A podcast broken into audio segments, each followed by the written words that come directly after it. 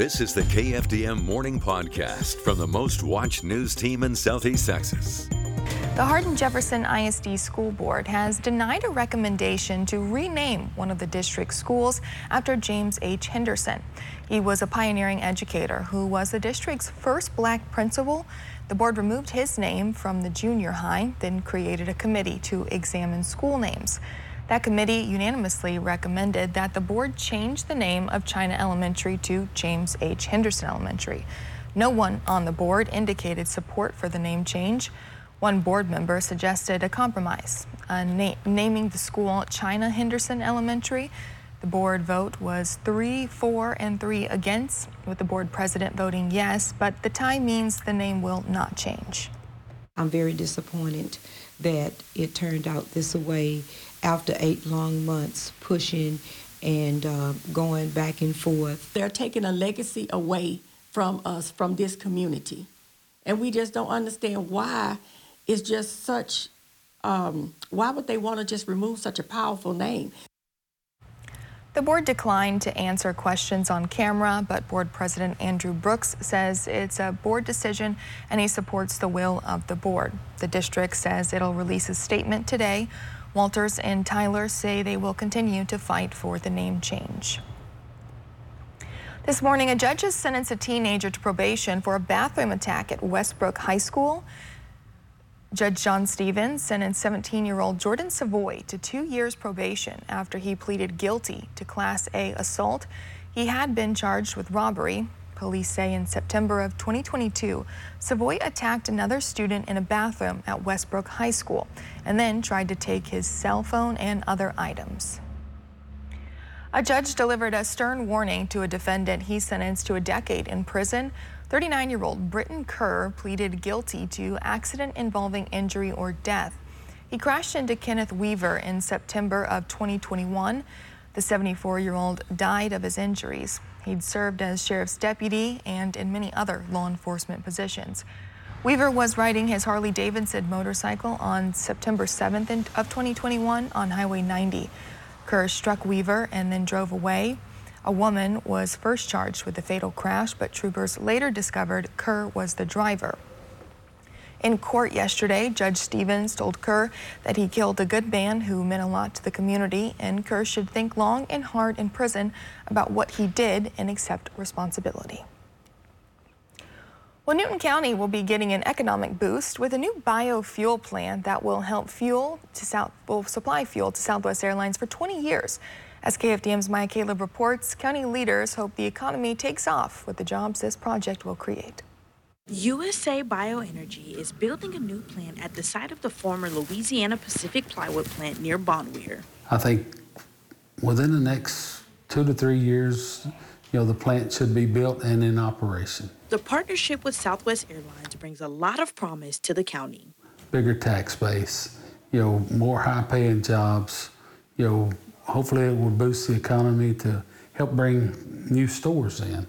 You know, just you know, more, more economic development for the county, you know, more housing. Residents are looking forward to the job opportunities. Yeah, I, mean, I just think it would be great for our local people here.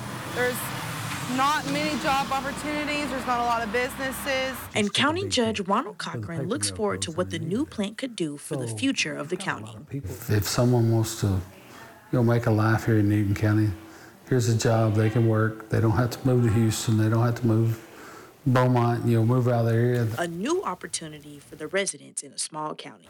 Reporting in Newton County, Maya Caleb. USA Bioenergy plans to break ground on the plant sometime next year. Well, the YMCA of Southeast Texas is trying to bring families together this holiday season with a multitude of activities. And if you're a parent that works, then they even have stuff to do to keep your kids safe and out of trouble. YMCA Director of Mission Advancement, Jody Moore, said the YMCA is consistently looking for more things to get the community involved and that's not specific to any age group. But Moore says it's good for the community when they can have events that families can come out and support, and getting kids in the building in any capacity results positively. And most parents don't have to worry about what their child is doing or where they are because they are right at the YMCA as safe as can be. we want the kids to be safe, and this keeps them off the streets, just being bored and looking for something to do. And so we have the basketball open, pickleball open, inside, outside. Outside is covered also. The YMCA has also recently been using churches on the west side of Port Arthur for events, for activities as well. You can find a link to the YMCA calendar on our website at kfdm.com. And now your daily forecast from the KFDM Weather Authority. Morning, do good in the Neches River Wheelhouse. Looking at over Port Neches Park, a mostly cloudy sky out there so far this morning. We'll keep the cloud cover around for a little while before things clear out later today. 60 degrees right now in Port Neches and north northwest wind at 9. Our relative humidity right now is at 91%. Dew points are into the upper 50s. We make a stop at Groves Fire Department, a little bit warmer there, 61 where they have been all night long. Northwest winds at 2, relative humidity at 87%. And one more stop this morning will take us to Fred Elementary, where they're at 60 degrees, and that's where they've been all morning long. Fred Elementary's WeatherNet station brought to you by Citizens State Bank, and we're at north-northeast winds right now, very light at 3 miles an hour. Woodville and Warren at 58. We've got 61 in Buna, 60 at Kirbyville this morning, 59 at Saratoga, 61 from Bridge City down to Sam Houston Elementary.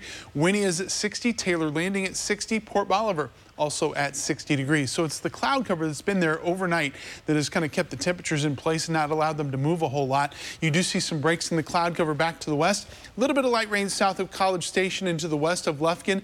I think here locally, moisture is just going to be hard to come by. Most of the moisture is pushed off to the east already this morning. And as we push into the evening, that trough of low pressure will slide to the east. That allows that northwesterly flow to kick in, and that's when we'll continue to see the clearing through the overnight hours and probably through the remainder of the work week as well. So here's the way it plays out for us this morning. Again, 10% coverage of showers. That's lunchtime where we still see a fair amount of cloud cover, but then through the afternoon, things kind of break up a little bit. We'll look for partly cloudy skies today and again early tomorrow morning. And then for tomorrow afternoon, we'll be looking for partly cloudy skies. Again, a thin cloud cover expected across southeast Texas as temperatures should continue to warm up as we continue throughout the rest of this week. That brings us to the next weather maker. We hinted at it yesterday. Big trough of low pressure carving itself out through the Intermountain West over the weekend. That's going to push a cold front into southeast Texas probably late Monday, bringing us a pretty good chance at some showers and storms, and it looks like also some cooler weather as we head towards the Thanksgiving holiday. In the meantime, our rain outlook very small today, 10% coverage. It stays quiet through the rest of the week until the weekend. 30% coverage of showers coming up for late Sunday. Better chance with the cold front coming in on Monday. Scattered showers and storms to a 60% coverage. Here's how your forecast plays out this afternoon. Temperatures are headed for the upper 60s. We're going to go with a partly cloudy sky and a north-northeast wind at 10 miles an hour. 67 at Port Arthur, 68 in Orange, and 68 this afternoon in Beaumont. Here is your extended forecast over the next seven days brought to you by Philpott Ford. We're going to look for temperatures topping out into the upper 60s today, lower 70s for Wednesday and Thursday. We'll continue to see those temperatures climb back above normal Friday and Saturday.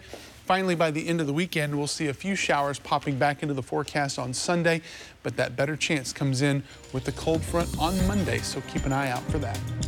Thanks for listening, and join us again tomorrow for the KFDM News Podcast.